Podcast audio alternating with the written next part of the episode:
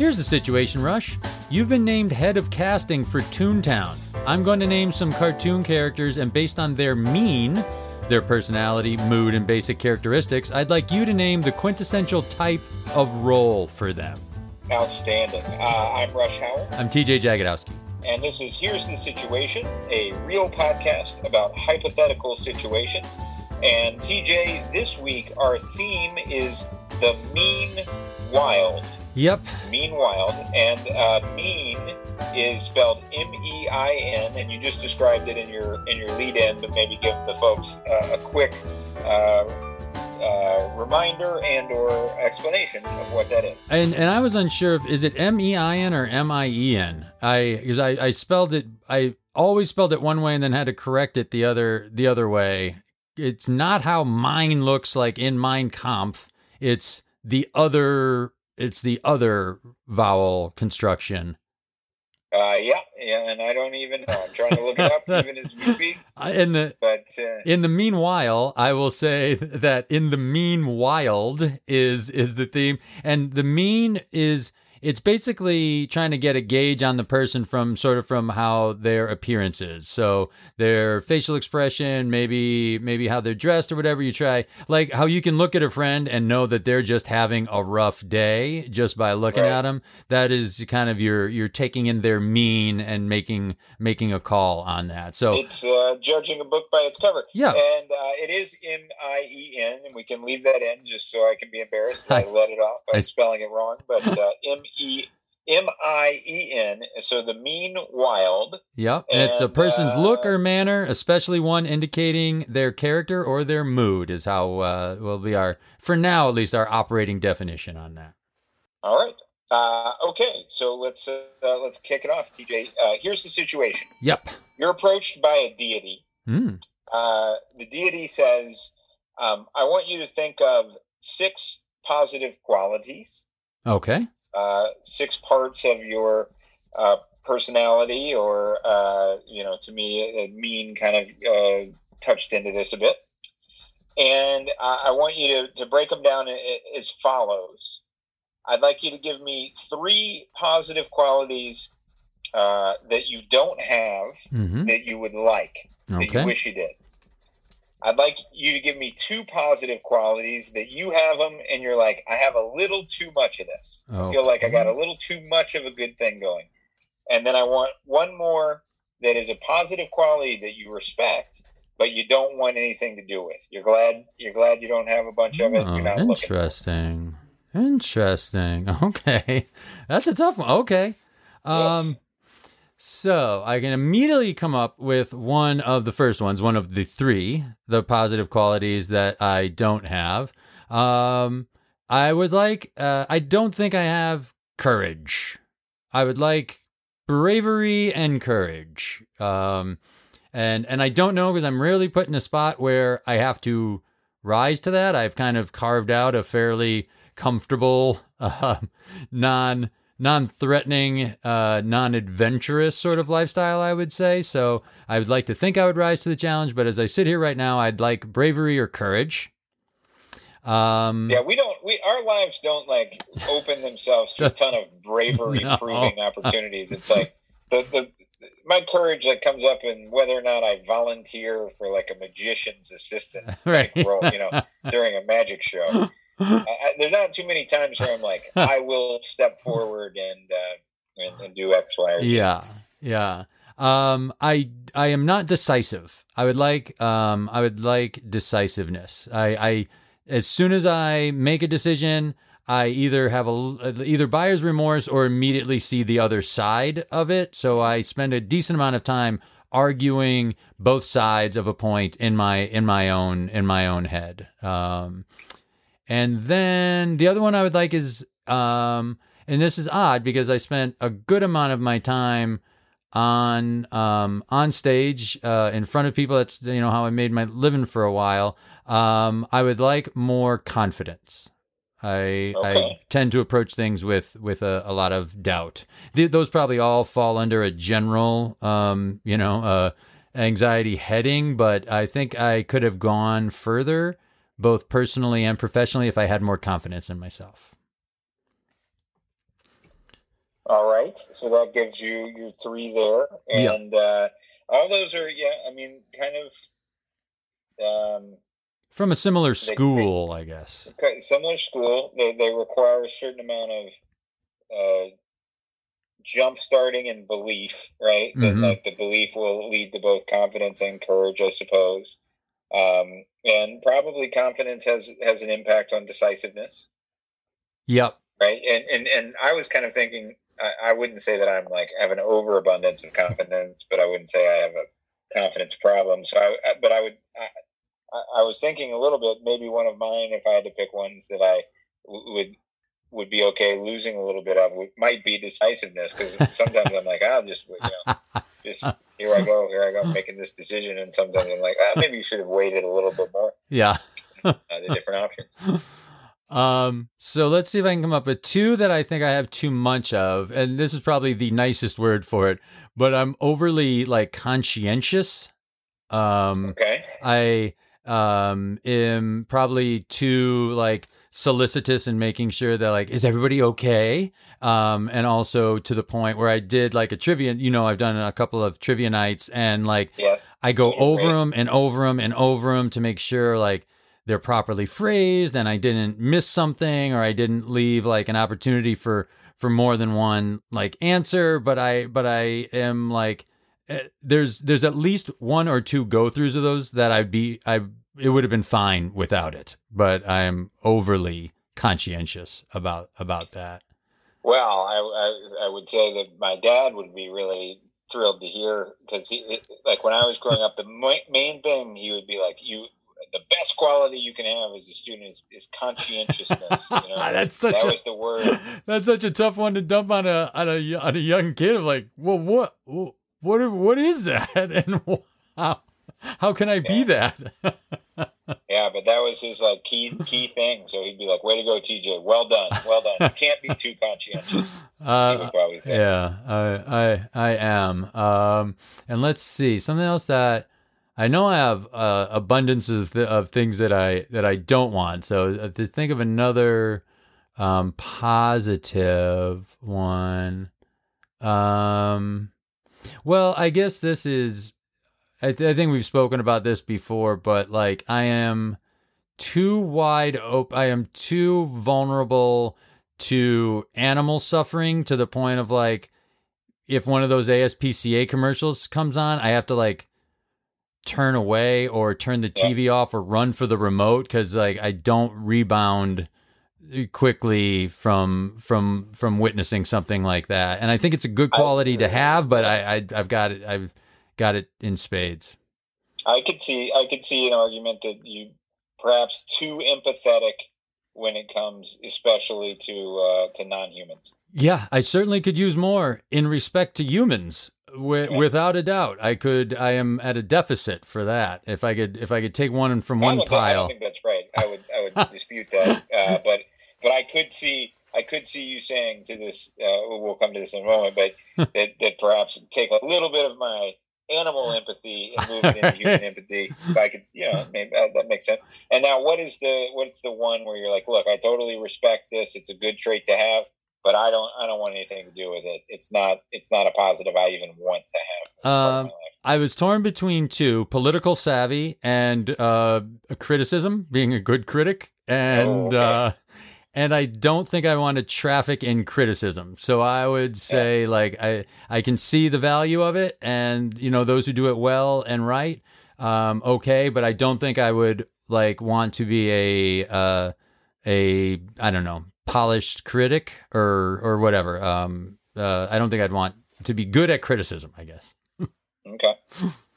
And you think that's, but you do think that's a positive Uh, yeah, it's a good attribute for people to have is like a, a solid criticism. Without a doubt, especially you know, and ideally, if not every time from someone who's who's who's asking for it, who who wants it. But you know, like I, I've direct, you know, had a chance to direct things, direct sketch or whatever, and part of that is being, you know, a, a really savvy critic uh, of like, hey, this part isn't working. Here's what I think it you know could use to make it work um, or here's what you're doing that is is keeping that moment that we need from happening happen. And so someone Yep. who can do that succinctly without hurting someone's feelings in as few words as possible and the right way to uh, to convey it to that person. I think you know, I think that is that's a that's a great a great skill. But um sometimes when, you know, you get too used to finding out what's wrong with something and how to fix it, you start looking at everything in the world as it's got something wrong with it, and you think you Right. know how you can fix it. Yep, yep good. So so now this deity, um, she says, uh, I didn't ask you for no reason.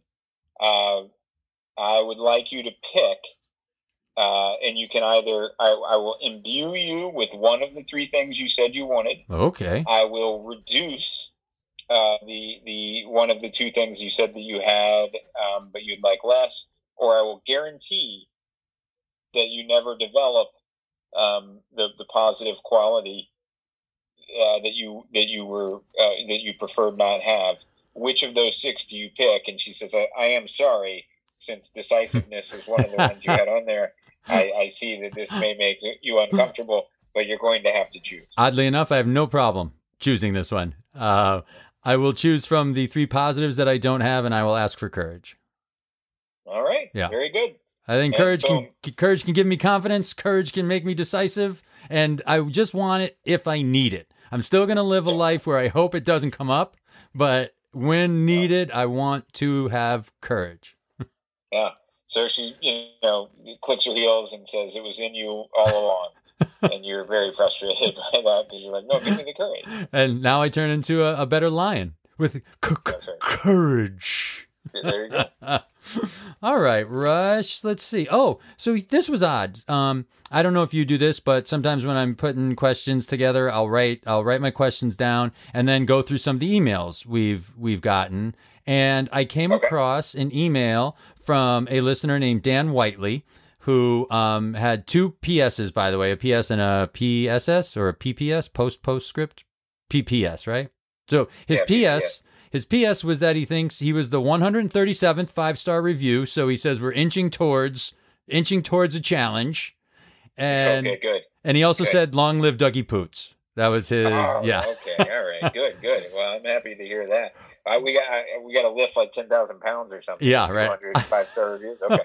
And um, what struck me about Dan, and I wrote back to him saying this, is that his submission was almost exactly one that I had already written down for you on um, for this theme um, for the wild part of In the Mean Wild.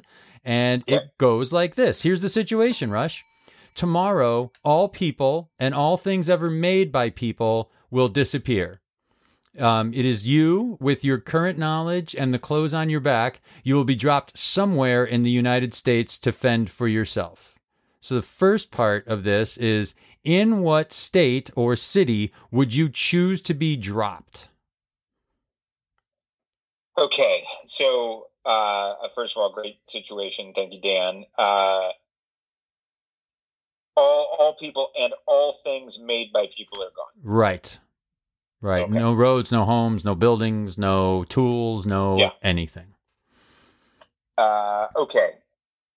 My my gut reaction is so my, my first thought is food, right? hmm And my gut reaction is I'm going to be, and this may be stupid, but my gut reaction is I want to be in a place where I can learn whether I am better at obtaining food for myself by fishing hmm or by, uh, you know, uh, uh, whatever, killing animals on land or, or, or hunting for, you know, vegetation on land. Right.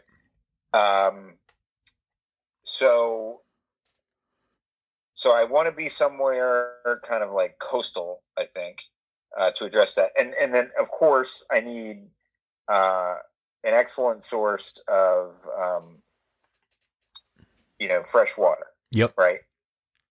Uh, I also want to find myself in the most temperate possible climate. I- So I- those are various things running through my head that, that all suggest I'm more likely to want to go somewhere in the south. I mean, my goodness, I'm not going to do Minnesota, even though there's all these great lakes and probably very clean, fresh drinking water, Yes. which would be wonderful. But I'm going to die winter number one. Um, You and I went through So the get- same exact process with this. Um, that I, I thought coastal because fish uh, like seemed like an almost endless supply and easier than I don't know catching and killing a deer or or something like that. Yeah. So I think I would want to look at a map and I would want to find a place where there's a freshwater lake or a freshwater river that is in the relatively near vicinity. Obviously, it doesn't matter because there's no buildings or anything left, but relatively near to where San Diego is located. Because Okay. I think that is probably the the best 365 day a year. Like I can live outdoor temperature. Great. Great. Uh, uh, a couple of um, follow ups. And how long do you think you'll make it? And if so, or if not, how long do you think you'll make it for? Do you think you'll live out the rest of your life, or you know, is it like, oh hell, thirteen days and I'm and I'm dead, or or or what?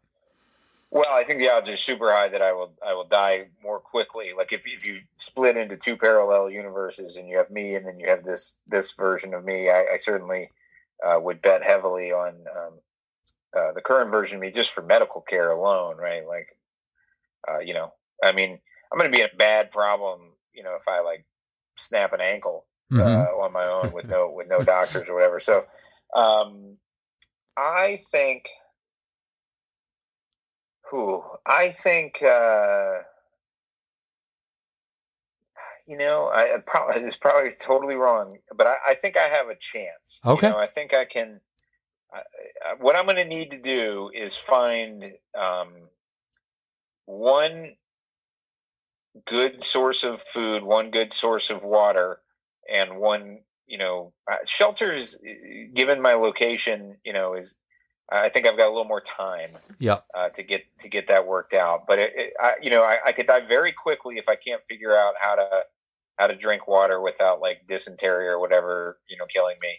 And um, you know, obviously, I don't have like a purifying station for the water and so forth. So, I mean, part of me wanted to go to Colorado just for like, you know, the water seems really clean, but Right. like, I can't, I just can't make it in the winter I, so uh, I would say the over under on me surviving is like it's a it's a reverse bell curve, right? Like a lot of my deaths come in the first thirty days, and if if if I make it, you know, kind of past thirty days, maybe past yeah, past thirty days, then then I think we're we're looking at it. I, I can make it. I can make it, but but I think there's a, a decent number of these times where I, I go down in the first thirty. I had thought Hawaii on this, like for easy coastal, like maybe you can find crabs, snails, like little, you know, clams or whatever, like shellfishy kind of things for a while. And that there always seemed to be mountains there where there was a constant cloud over it, like a cloud that didn't move, that there would be some s- sort of condensation and collecting water and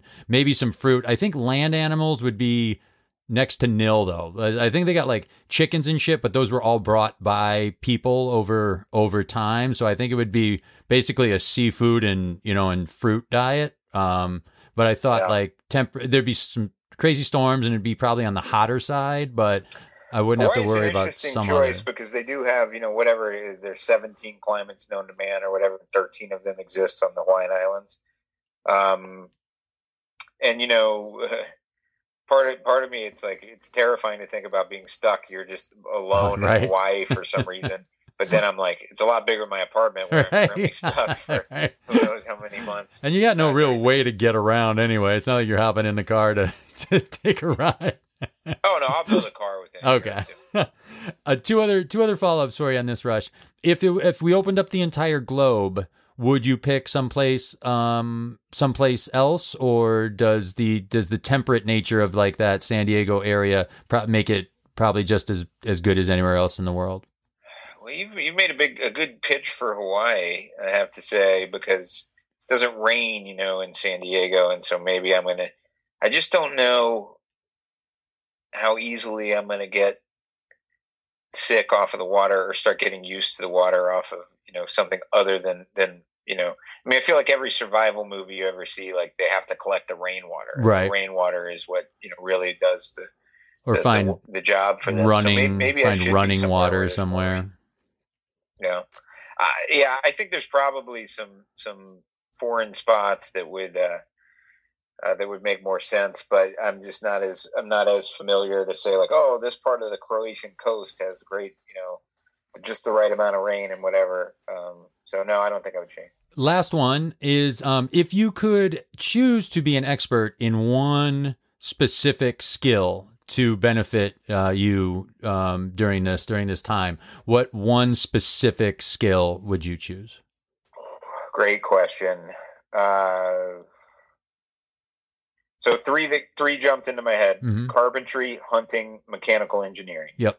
Um, the last one's probably too complex, right? It would probably require me to be able to do some other things I can't do to get me to the point where I I, I want to get there. But it's like the kind of pie in the sky. Like if I could really start putting together some Fashion Uh, rope and and like a basic pulley, or just know how to move something large if you wanted to, or that kind of stuff. Yeah.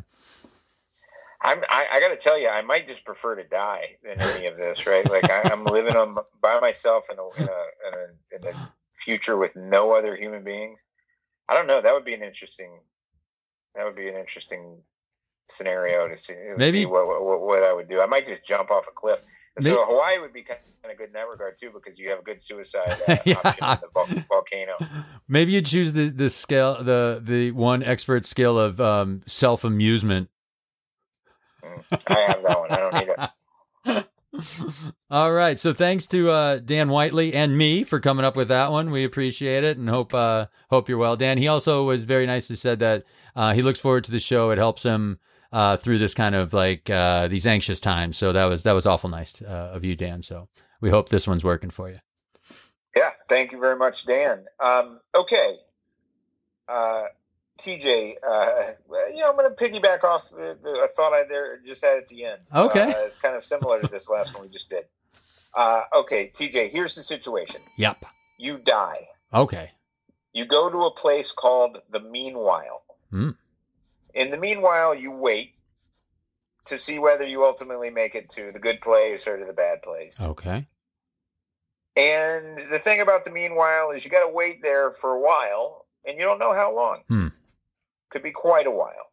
Could be not that long. Hmm. How long? Who knows? You're allowed to grab five non-living items that will keep you entertained for however long that is going to be. Whew. What five items Damn. do you grab? And I will say, for to start with, you can assume that you have um, things that are outside of your home, but that are kind of you know readily available, like uh, you know readily available items. They got internet in the in the in the meanwhile. No, sir. No. Um, electricity. Could I plug in a? Could I get a radio signal down there?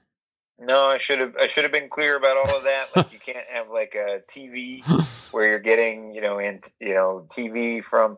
Assume you have no ability to connect really kind of to the human world. You could just take five things with you. All right. Um, I'm going. Uh, two. Two. I know. I'm going to grab a uh, a ball, a uh, rubber ball. Okay. So maybe like a Spalding, one of those. Uh, you know, those like pink rubber balls. Okay. Um, I'm going. I'm going to grab the novel Ulysses. I had come to terms with the fact that I was never going to read it, even though it ends up on the on the, the the list of like greatest books of all times, often at number Now, one. now you you may well read it uh, ten thousand times. I might, and I think it's long and dense, so hopefully that'll that'll eat up eat up some time. Um, these are probably two separate things, but I'll gonna grab a really big pencil Okay. and a as as deep a sketchbook uh, with as many pages as I as I can find. Um, so those are four, and uh, I'd, I'd like to make a quick point that actually goes back to our last episode, if I could. Yeah, please. Because you just reminded me. So in the last episode, I asked you about, um, you know, you can have these different like kind of one-off parlor tricks, and one is like you Mm-hmm. can sing any song you want. One is you can play any song you want on the piano, and and you put near the bottom. Um, uh, being able to draw one animal. Yep. And you said, you know, draw an elephant a hundred times. I don't even know a hundred people that might want it. And I was going to point out, and I forgot to last time that I actually had that one way, way higher when I thought about it because I thought if I can really draw an animal well, I think I might amuse myself the best by doing that. Gotcha. Like I might sit around and draw and just draw and draw and draw, and that, that would be a cool thing to do. Like my mom can really draw and paint, so I thought that was interesting. So yeah. anyway, I did that partly to give you a little bit of time, but also I meant to say that last week. I I also think when I thought of that last episode it was like, oh, it might be, and I don't know why it didn't seem more true of the other ones, um, because the other ones were only also being able to do one song well or one um that I, I that I thought it might be so frustrating is to like.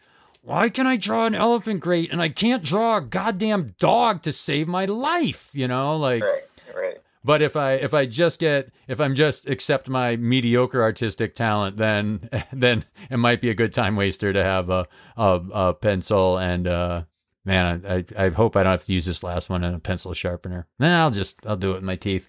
Um, and I'll give you a, the, the pencil is like evergreen. okay, so a pencil, pad, a ball, Ulysses, and ooh, a piano. All right, How about that? there you go. you, uh, you're not going to use one of them on like a, a, a book of songs like that teaches you how to play. You're going to have to just figure it out. I huh? just have to figure it out myself, man. Just figure it out note by note. That's a pretty good one. Yeah, I bet you know. Again, if, if it ends up being like the equivalent of ten thousand Earth years, you'll figure it out. Right, You know, really how to play that thing.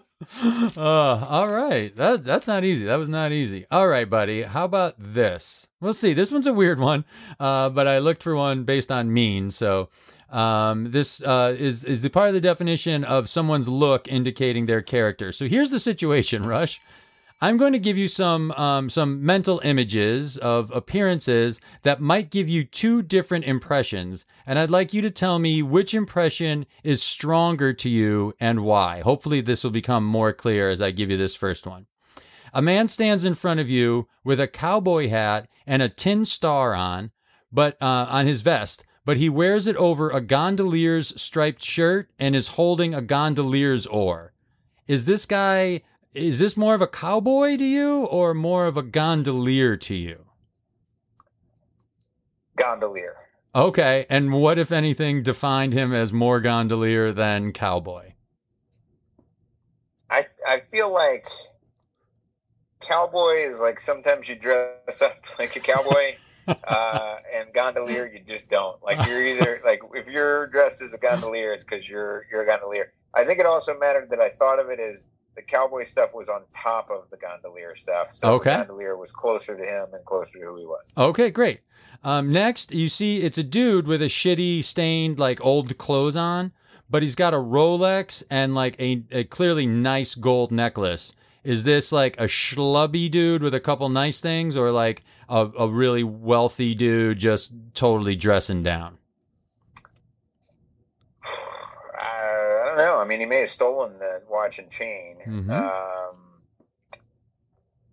but I, I guess uh, I guess I'm, I'm more inclined to say that he's probably like wealthy and he's just you know it's weird though, right? Like he cares enough about his appearance to have like a fancy Rolex and a uh, a gold chain, which is just an odd one to me to begin with, but. but but he's you know he's otherwise like totally in disarray. Yeah, Uh, not like fun, I'm s- trashy clothes, just like trash. yeah, I mean, I, I I guess I'm gonna just change once again and say no. I think I think this guy is. Uh, I think he's come into these these gold items with uh, by by some you know improper means or Uh, something. I don't know. All right. All right. The next is it's an animal rush. It's got a tiger face and a tiger torso, Nice. but crocodile legs at Ooh. crocodile height with a crocodile tail. Are you looking at more tiger or are you looking at more crocodile right now? Ah, so disappointed because a tiger, one of my favorite creatures, crocodile, pretty far down the list. I think tiger. I think the head, uh, the head is uh, gonna going to be more important to me. Like you, you know, the eyes are very expressive. You know, in, in any you know these creatures, I think I'm more likely to look at them in the face. So, uh, But it's I- I that I'm that tiger him like face is only like four inches off the ground, man. That guy's just scooting. That's a low tiger. yeah, it's it's a terrifying creature. Let's start with that. But I think I'm more likely to call him like a tiger dial than like a crocker. Okay. So I'm Uh, gonna say tiger. All right, here's the next one. It's your brother Wright's face, but he's on Charles Barkley's body in full Phoenix Suns uniform. Oh yeah. Is that more Wright Howell or more Charles Barkley? Cool. You're really pushing my, uh, my. You just look at the face uh, from the last example to the test there. Right, how who does not? For those that don't know brother, does not look like Charles Barkley. Um, round bound of rebound. Mm-hmm. Oh, full on, on. I think six foot six, right? Undersized for his position. I think. I think Charles was. Maybe, Yeah. maybe. I mean, you know, there there were a lot of rumors. No, no taller than six four. Uh, I think I'm. I, I still think I'm gonna probably talk to him like he's my brother because of the face. Okay. All right. Now, last one, Rush. It's gyro meat, tzatziki sauce, tomato and lettuce. It's on a Kaiser roll. Are you looking at a gyro or are you looking at just some sandwich right now? Oh, super disappointed to have to have that on a roll. What a waste. Uh, it's it's not a gyro. No. It's not a gyro. I can't I can't say it's a gyro. I'm gonna say this is. A, I mean, look the. You, you gotta have the pita. Yep. You know, uh, I mean, uh, first of all, it's not very hard because I just discard the Kaiser roll most likely, or, or make it a side, and then I have like a, a gyro plate. hmm Uh, but no, it's not a gyro. It's it's a it's some other sandwich that I'm not familiar with. Do you and need the world, the world doesn't need? you need the gyro meat, right? Could the gyro be because Uh, sometimes you see like chicken gyros. Do you consider that a gyro if it's the chicken still on the spit and carved off gyro gyro meat style? Do you still consider that a gyro? Yeah, I mean, I would call it a chicken gyro, but but yes. Okay. Um, and and look, I mean, the you could have lamb or you could have uh, uh, you know beef, and and both of those I'm going to call gyro just the same. So. Um, I, I, I don't think the exact type of meat is, is as important as um, you know some someone in that family plus that type of bread. Okay. And then you can kind of what if it's like got mustard, pickles, and and uh like pepperoncini. Yeah, so I, I know. So you can't I'm- you can't a- screw with this one. On most Okay. right? Like, like the world is broad enough that if if you make some major changes, we ought to call it a new sandwich. And you know, I mean, I like I, I like to say a Reuben is different from a Rachel. a friend of mine, my friend Brad, was like, people are giving people like Rachels all the time and passing them off as Reubens because most people aren't going to be able to tell the difference between corned beef and pastrami and a uh, otherwise like Thousand Island drenched sa- uh, sandwich. Let me That's ask probably true, but. let me ask you the last variation on this on this gyro scenario. Gyro meat, pita, tzatziki sauce. Just those three things. Are we qualifying as a gyro, or are you saying you need lettuce, lettuce and tomato, or or whatever No, little I would bit? call that that would be enough. Okay. call that a gyro. But as long as so as long as those big three are there, all big three, even if it's only those big three, we're good. yeah, but then if you were like, then if you put mustard and pickle and other stuff on it, I'd be like, what is going on with Okay. this? This is a this is a fucked up gyro. all right, thank you. All right, great. Uh, okay, TJ. So we're still in the mien wild, M I E N uh, wild. Wild, yep. Um, okay, so I did a thing uh, looking looking for situations where I was like, all right, wild. I want to think of some some topics on wild, and I went and I looked. I don't know exactly why, uh, but I looked for movie titles uh, with the word wild in them. oh, okay. And I I was like, these movies suck. Like I, there there were a couple that were Something wild was oh, something wild was pretty good, wasn't it? I, I don't know if I would say that, but but it wasn't one of the like the ones that really jumped out. But there were so many like wild things Okay. and uh, wild hogs and Oh, right. uh, I, I don't know. There were there were. I, I- I'll pull up a list while you think about this. But I was like, you know what? It turns out that the world the word wild is a pretty strong indicator that your movie's not going to be good. and what I want you to do is come up for me with at least one, but I'd love to get more than one, but at least one word that if it shows up in the title of a movie, you know that movie is not going to be a good movie. Oh, I can tell you. And it and it has to have been in at least 10 movie titles that we can then identify. Damn it. I just thought So it can't be like it can't be like Leonard. right. You know, and we know that Leonard Part Six is really the only one we know, and that's terrible. Maybe it'll be that number. Maybe seven. Well, uh, no, because seven was great. Never mind. It'd have to be like maybe five. Like whatever, whatever the fifth one of that series is definitely gonna. Oh, in 3D. Oh no, no, no, that's not the actual like. Well, of the thing. Jaws 3D. Jaws Jaws was Jaws 3D. I was gonna say funny, and though I've never seen it, uh, I'm guessing Funny Girl was pretty was pretty was pretty good. Um, because I think part of what Wild p- part of what works against Wild is it makes a claim like, "Watch how fun this is gonna be," and so it's already setting itself up to fail. You know, like. Because if it's not as wild as you want it to be, or whatever, then it's gonna then it's then it already sucks. So if something claims to be like Yeah. funny, like Funny Farm or whatever that Chevy Chase uh, uh, awful movie, so it feels like it's gotta. It'd be useful to think of it as like, oh, it makes this claim, and so then it's it's like it can't live up to that claim, and so like it makes it easier for it to suck. I love that analysis because that, that's exactly what's going on with, Wild, right? Is it's like it's over promising, it's going to under deliver. It's like, oh, this is crazy, this is great, you know? Yeah, and then and then it's it's if it's a comedy and it's got wild in there it's just like it's promising like kind of a, a level of like zany non-thinking comedy that's going to stink so i'm going to pull up funny uh, we're going to do uh, I think Funny Girl was good. I've never seen it, but uh, here here's another one for you. Uh, there's been so many bad movies with dragons that dragon might dragon might doom something. Is I think a lot of times people make a bad fantasy movie and just throw a dragon in there, feeling like that will that'll sell it. Um, I didn't mind Dragonheart. I am the lost one. Um, but a dragon might might doom things. Um, oh, I had another one. Damn it, I had another one in my head. Um, I've not seen a ton of movies that i liked with funny funny people was okay um, there's funny face which is is well regarded movie uh, funny girl of course um, barbara streisand omar sharif james Caan. can you name that movie funny lady no, oh, because Barbara Streisand was in Funny Girl, right? The I think it was the story of like Fanny Brice, basically, right? Yeah, it was seven years later, so it must be a sequel. Yeah, it's a sequel, and it was ranked number twenty, number twenty-five out of 123 most rewatchable movie musical.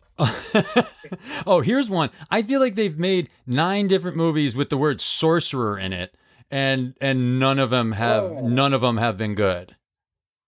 Uh, Sorcerer's Apprentice was pretty good, right? The old Disney thing. Okay, because isn't there also like a Nick Cage Sorcerer's Apprentice one? Or Yeah, that's that's no good at all. okay, I, I think movies with sorcerer in the title, you you you've hit on a great one there. I mean, most popular sorcerer movies.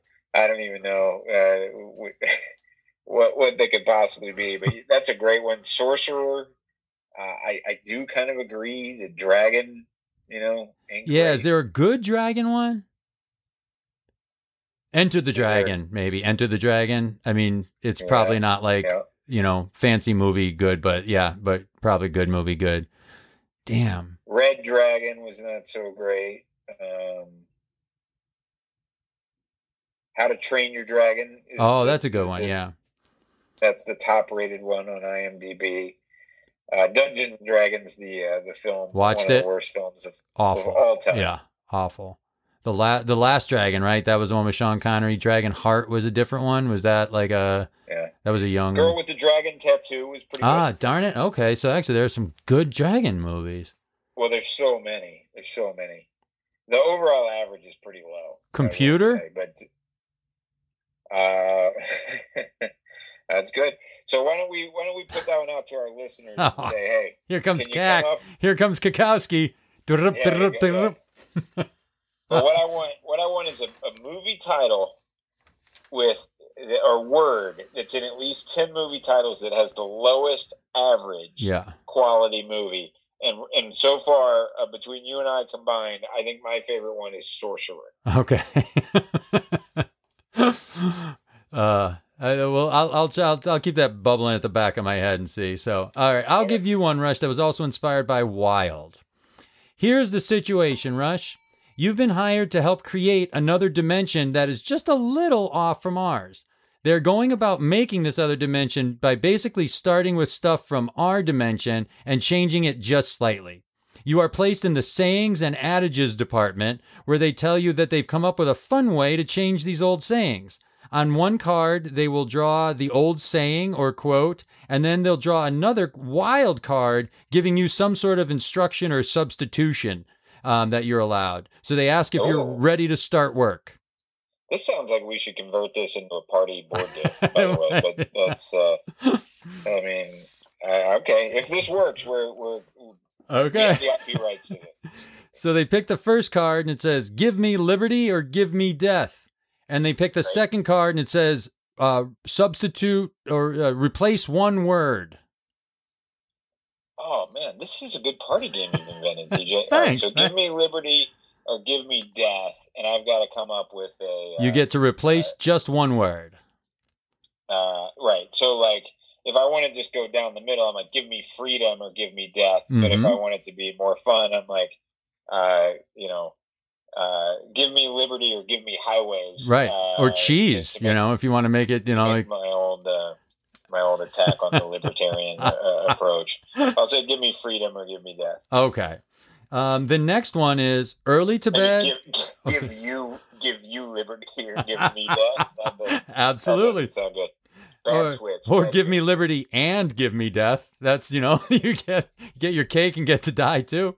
Um, the the next card they pull is early to bed, early to rise, makes a man healthy, wealthy, and wise. And Okay. you get the uh, the second card pulled says you can substitute up to three words. up to three words. Uh, early to bed, early to rise, makes a man healthy, wealthy, and wise. Yep. Um, early to bed, early to rise, makes a man lower pants size. okay, great. It's true. I think if you get up Yeah. and do some exercise, Yeah, and, absolutely. Uh, otherwise, take care of yourself. Yeah. your pant size is going to come down a You drop some pounds. Yeah. Okay. Um, the next card they pull says imitation is the sincerest form of flattery. And once again, you can replace one word. Um, uh, let's say um, imitation is the sincerest form of flattery.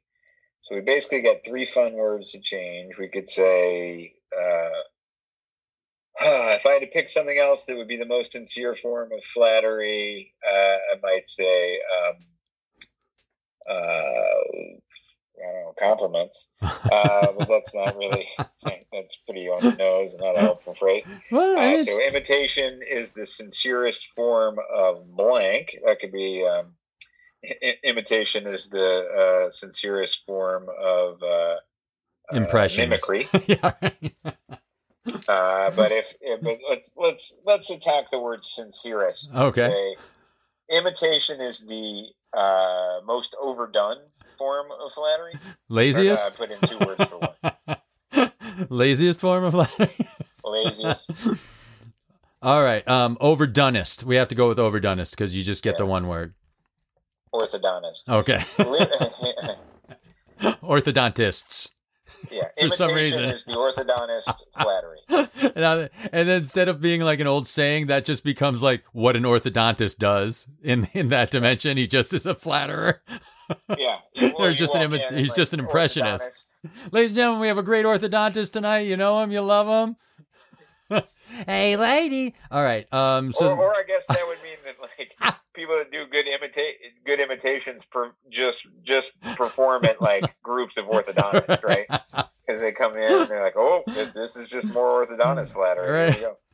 All right, the next card they pull says the only thing we have to fear is fear itself, and you can add up to six words. Okay. The only thing we have to fear is fear itself. Yep. And I'm going to say the only wait, no, instead one of the things we have to fear is fear. The perfect. That's perfect. I think that I, I think it actually fixes that in a nice yeah, way. it's yeah. more accurate. Um. All right, Rush. think- I can't remember if it was Gary Larson. Somebody had a great like a, a great send up of that uh, when I was a kid. I can't remember the exact thing, but uh, we have we have a lot more to fear than fear. itself. Oh, without a doubt. And the last one, Rush, is don't count your chickens before they're hatched. Oh, and your your wild card says open for entire recontextualization. Okay. Okay.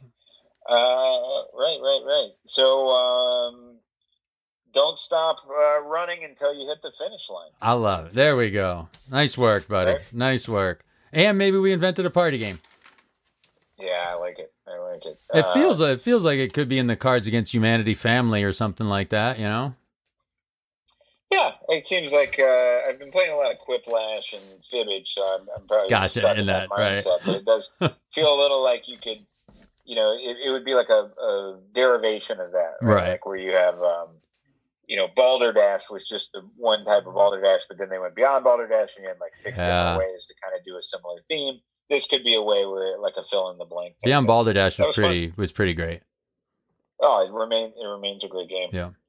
The hilarious bluffing game. I uh, in, in eighth grade, I got um, I had a, a Latin teacher, uh, Mr. Curtis, who was uh, as most Latin teachers would be, just a real um, what what's this is embarrassing because I'm about to say a person who knows a lot of words and I don't know the word for that. I was about to say bibliophile, but that's the wrong word. But a real Logo linguist isn't it either, but might be logo Yeah. file, maybe. logophile. That So a guy who really loved words and loved the derivation of words and everything. And uh, you know, Latin wasn't necessarily my favorite class. And somehow, some way, I introduced him to Balderdash, and he loved Balderdash. Ah, So he just let us play Balderdash for the last ten minutes of class uh, every day for basically the second half of the year, and we would just we would get to do one game of uh, of Balderdash, uh, and it was I loved it. I, there was a there was a nice turn of phrase. There's this woman, Abby Shackner. She lives out in Los Angeles. She used to live here in uh, Chicago, and she would do um, one woman shows. And she had a line in one show that stuck with me forever. And she probably this was probably ninety five. She says, "I'm a I'm a philiophobe and a phobophile. I uh, I am afraid of love and I love fear." Oh wow! It was a Okay. nice it was a nice turn of phrase. That is a nice turn of phrase. All right. so, uh, TJ, uh, here's the situation. Um, I'm going to give you uh, a, a series of, uh, of two statements, Okay. uh, all having to do with wild. We're still in the mien wild. All And I want you to tell me which one is you, you, you are more likely to agree with and why. Okay. Great. Uh, so, just which side of this you, you end up on. All right. Um, so, first pair of, of phrases uh, wild animals are more interesting to me than domesticated animals, Okay. or wild animals are less interesting to me than domesticated animals. Which of those do you agree with and, and why? Oh, tough one. Tough one. Um, wild animals are more interesting to me than domesticated animals. I, I guess I would say. Yeah. Um, it feels. I would say why. I know less about them. Um, I live. I live with a domesticated animal that I know fairly well, and even though it Yeah, seems you know, like Beth, you know Beth well. Um, uh, but you know, the more you get to know her, you realize there is so much more to learn. Um, That's right. Uh, but I've I've like I've touched a bunch of domestic animals. I've gone to a lot of petting zoos and uh, and farms and stuff. So um, there's I feel like I'd have so much more to learn from wild animals, and that their behavior has been less um, less reconstructed for our desire. That they are behaving basically as they as they would in a world untouched by people whereas i think by definition these domesticated animals are behaving not not necessarily in a way that they were initially initially made to to behave Where do you come out on the concept of safaris, African safaris? Pro, anti, in the middle? Um, does a safari necessarily involve hunting, or can you just take? No, no. Okay, gotcha. Um, I I think I'm. I, I would say I'm pro. I would say I'm pro. Um, I mean, it's as close as I guess you can get to them in their in their in their natural habitat. Um, Yep. also, I like to imagine that any any money spent on taking the actual safari is put into um, you know, into the care of the animals or or or what have you. I mean, the, the, I guess the ideal situation would be to let all of them be untouched by us, uninfluenced by us, un you know whatever by us. Um, but I also watched a documentary one time where a baby moose I think was drowning. If not, it was an it was an elk. Um, and the documentarians, you know, like I guess by strict documentarian code, were not allowed to interfere in any way with the life of the animals, and that included saving one. And so it was this excruciating footage of something that happens in nature happening in nature documented by by by these um by these these filmmakers. Um and so whereas like a safari or a safari land might go a little bit against let these animals just be these animals i would like to think that if one of them was sick or hurt that one of the you know um what forest keepers whatever the uh whatever the the name i'm i'm blanking on as to who kind of upkeeps the the territory would would step in and try and try and help so i yeah, I've never done yeah. one, so I don't know too much about how they work. But you know, the, I've seen like videos and stuff from. I, mean, I think I think the good ones try to be as un, unobtrusive unobtrusive as possible. yeah and like really cool stuff, like where the you know lion just comes up and like s- stretches Right. on the jeep, you know, and uh, it's crazy to crazy see like a cheetah with you know with with cubs or kits or to see like a just to see something simple like a giraffe just eat from a treetop it would just be like that seems like magic you know? Like the the fact we've we've gotten so acquainted i was thinking of this the other day something as simple as a butterfly like if we didn't have a butterfly that would be a magical creature in some sort of fantasy book. Like the these Yeah. incredibly colored incredibly dainty flying thing that came from a worm and we still don't know how it reconstructs all of its organs in a cocoon to become an entirely different animal. That's that's outrageously like uh, incredible. That that is the stuff that people try and put in fantasy books and you know and often and often fail. So something like like this thing's got a like a 20 foot neck or whatever so that it Oh, can yeah. eat leaves. Like this is this is crazy Oh my god! Think about it. If you were 50 years old and you did not know what a giraffe was, you'd never, you know, never heard of it, seen a picture, whatever, and then you're just walking through like a zoo and you see a giraffe, you you would be Blow you your would lose your mind. mind about that thing. That there could be such a thing. I mean, right it's, there's nothing remotely close. no no You know, you're not like, oh, it's a horse with a pretty long neck. No, it's got a goddamn like 15 foot long neck. It's crazy, yeah crazy. I love it. Okay, uh, another one. Uh, tell me which of these two things you agree with uh, more. okay Uh, wild cards are a function of bad game design, hmm or wild cards are a function of good game design. And there, I'm just talking about a card, you know, that can be used as any other card, and most commonly, I suppose, that comes up in poker, yep where you know house variants will be like threes are wild; they count as anything. Yeah. Um I like I, I'm gonna say it's a function of good game design. Uh, I'm gonna say that you've constructed a game well enough that it can tolerate this one um one oddball element of it. Um I, I'm gonna say it's a, it's a I'm gonna say it's good. Plus it also goes to my taste that I I like there being one element that is um may just be the lucky the lucky one um it's it you don't it, it you know it can't be wild enough so that it it it by itself determines the, the, the outcome of the game. But in something like Uno, there's wild cards. I don't mind if there's a joker in the deck. I play sometimes at the casino, play Pai Gow poker, as you know. One of the one of the, the the only games I can think of that keeps a wild in the deck, and I like Yep. that every time I'm dealt a hand, there's a possibility that that card is that that card is in there working for me. So I'm going to say it's a product of good game design. Yeah. All right. Interesting. I, I, I, I think when I think about the wild card, the problem I have with the wild card, I mean, the wild card is fun, right? And Mhm. it, it, it, it, it engenders a good feeling when you draw one. So you have to make sure that you've balanced the game out in a way that says we're just going to recognize what the downfall is of the wild card, which is you, you, when you have a wild card, you have made a card that is unequivocally better than the other cards, right? Because it is it is itself each of the other cards, Yep. and it is whichever one you need in that current circumstance. So you have you have you have lost the balance of you know in some games you might want each each piece or each card to only do a certain thing and you don't want ones to be kind of strictly better than other ones and when you have a wild card then you've made a card that's strictly better so i i i, don't necessarily think that makes it bad but you just have to you have to have a reason for that and i, I find it frustrating sometimes when games haphazardly put in Right. the concept of a wild card and then make it turn into a uh, who drew the wild card Right. because that's that's who wins I, I think it could be a sign that you've constructed such a good game that you can take one trap door in there, that you can have this one other thing, knowing it won't, it can't determine the outcome solely.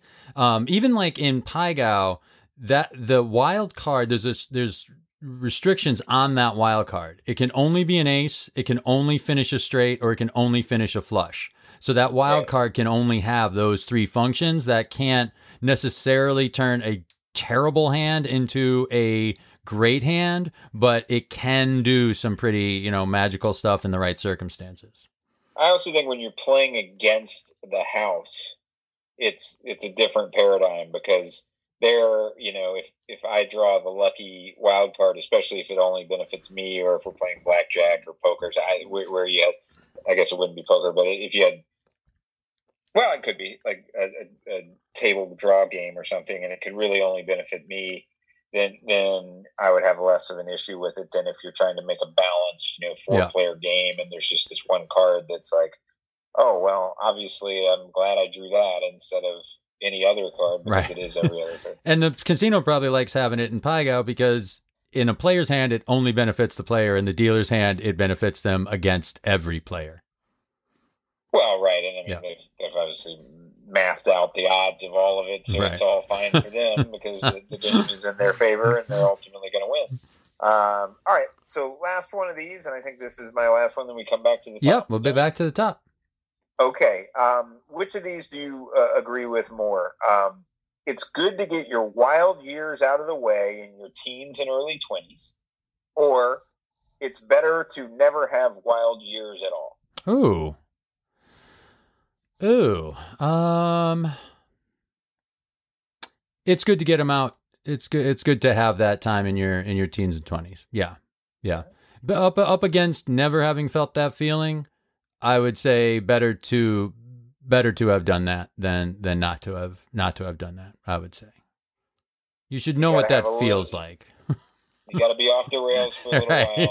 while in order to appreciate being back on the rails for the and, rest. and better to uh, do them the then the when there's less sometimes less consequences for a 17 year old than there is for a 48 year old yeah, yeah Uh, sometimes. yeah sometimes right all right rush we're back to the top and here's the situation rush you've been named head of casting in toontown i'm going to name some cartoon characters and based on their mien i would like you to name the quintessential type of role for them. For an example like the divorced dad getting his life back together scrappy mailroom worker who's going to make it to the top of the corporation any of those sort of familiar familiar tropes. So they don't they don't have to be super they can be specific if you want to but here we go. And what do i got? One two three four five ah, there's like six of them maybe seven um, Right. one of our favorites who who i've always thought you've channeled a bit for um, the court of uh, moral Oh, okay.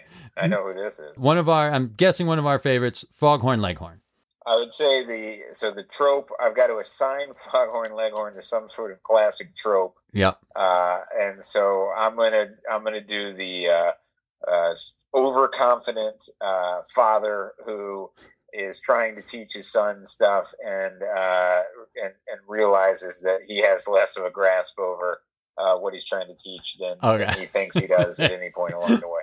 I I thought when I was thinking of him, I thought of him like uh, one of those small town lawyers, like, uh, well, so I might not have, but I, then I was thinking like maybe that's how they made him in the first place. That, that Yeah. they- you can't bring him Well, back to where his origin Didn't was. say lawyer because you and I are both familiar with with a Right. lawyer uh, who is uh, has some qualities. oh, I say, uh, you. Uh, if I had to take a look at the defense, I would say that the evidence presented has been uh, uh, uh, uh, insufficient uh, to this point. Yeah. We are. All right. How about um, Betty Rubble? Betty Rubble. Um, oh man, uh, I think Betty Rubble is like uh, I don't know. I always associate her with Mary Ann from Gilligan's Island for Okay. some reason, uh, but I don't know if that's really a trope.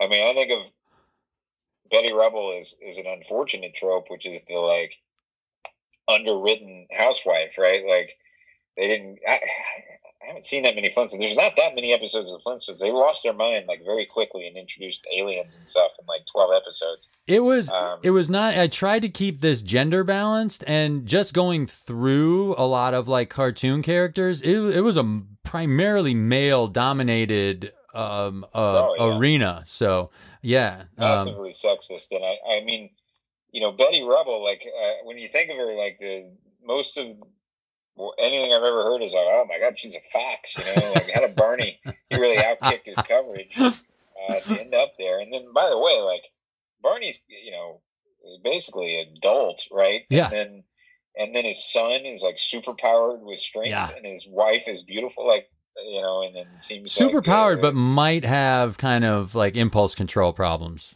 uh quite likely that Bam Bam has some some impulse control problems. yeah, I think that's for sure. All right, I how, hated I hated Bam Bam by the way. Really? Like, uh, yeah. how about Sylvester Sylvester the cat? Oh, uh, like I'm gonna say like used car salesman.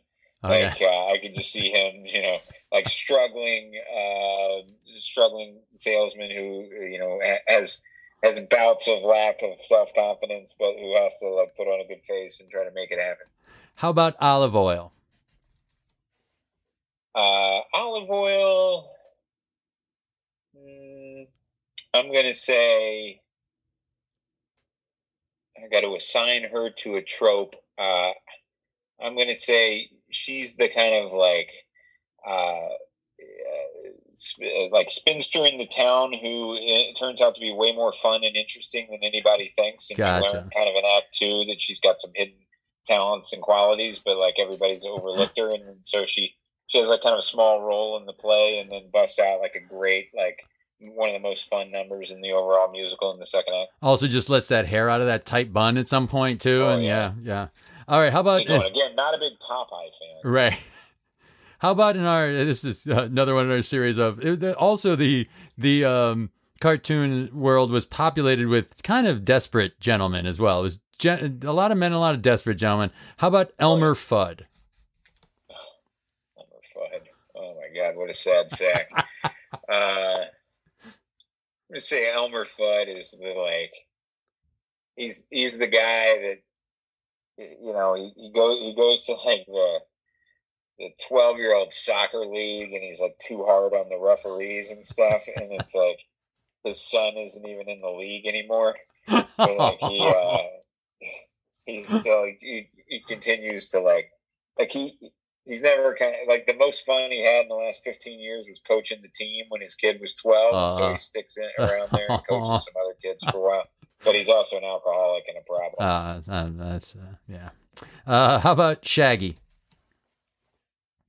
Shaggy um let me say like uh you know uh, sneaky, smart computer programmer who just doesn't have, he just can't focus. Very cool. You can't focus, and then like for four minutes a day, he accomplishes what most people can do in like the eight hours. Um, but uh, uh, what what are those movies? You know, like kind of like those. Um, The dude who lives in the closet and Real Genius.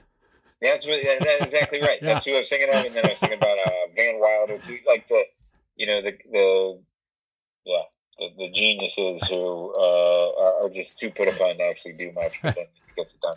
All right, last one. Someone we both have, I think maybe a, uh probably a softer spot than some for. Uh, Wiley Coyote. Oh yeah, I'm a big fan of. Uh, I, you know, I hate the Roadrunner, right? I feel like the Wiley Coyote. I'm cheer. Do who do you cheer for in those cartoons? Coyote.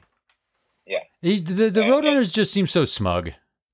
Oh, So yeah. We made, Yeah. you know, come on, and he knows what's up. Oh. And also, those Acme products. We've talked about this Oh, before, yeah. but uh, They lost Yeah, a, they yeah. lost quite a healthy suit to Mr. Coyote in uh, in a particular court case. that is right. That is right. Oh, that was fun. We should do that one more time. That was of, that was one of my favorite ones you ever did. Um, so Wiley Coyote, you know, gosh, I think he's like. Again, there's a lot of these like desperate gentlemen, but Yeah. I mean, to me, he's the guy who, um, you know, like gets gets the whole family. He's like the Clark Griswold, right? Like he gets his whole family together. He tries his best. He sets everything up, and then it just all goes wrong every time. And he, he cuts the turkey and it explodes. You know, it's, it's just there's he can never quite get it right, even though he's just trying his best.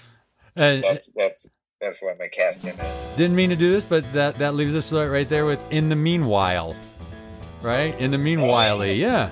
All right, that seems like a fine place to finish. Uh, Very good. We'd like to thank Nate DeFort, who does the producing. Julie Nichols did our music. Emily Cardamus did the artwork. If you want to get in touch with Rush or I, and your name starts A to, was it L or M? Do you have? I got uh, the first 13 letters. I think it's through him. Okay, I don't know if we moved it because it seemed like everybody in the world was had a had a last initial in that first in that first half. Um, but if you're A through M, go ahead and write to Rush. If you're N through Z, you can write to me, and you can do that at, at uh, here's the situation podcast at gmail.com. Um, feel free to I think uh, you're right. I think I have been giving you the M's, but I don't think we've had an M for a little while. But Yeah. maybe we um, and feel feel free to rate and review. Uh, we'd, we'd like that. And uh, what am I forgetting, Rush? I think that's it. Just stay safe, everybody. We're uh, this is probably our sixth episode of uh, quarantine times, and uh, you know we, we hope everybody is, is doing well. Hopefully, we can be a little bit of a distraction during a, a tough time, and uh, you know ho- hopefully we're turning the corner before too long. Bye, y'all.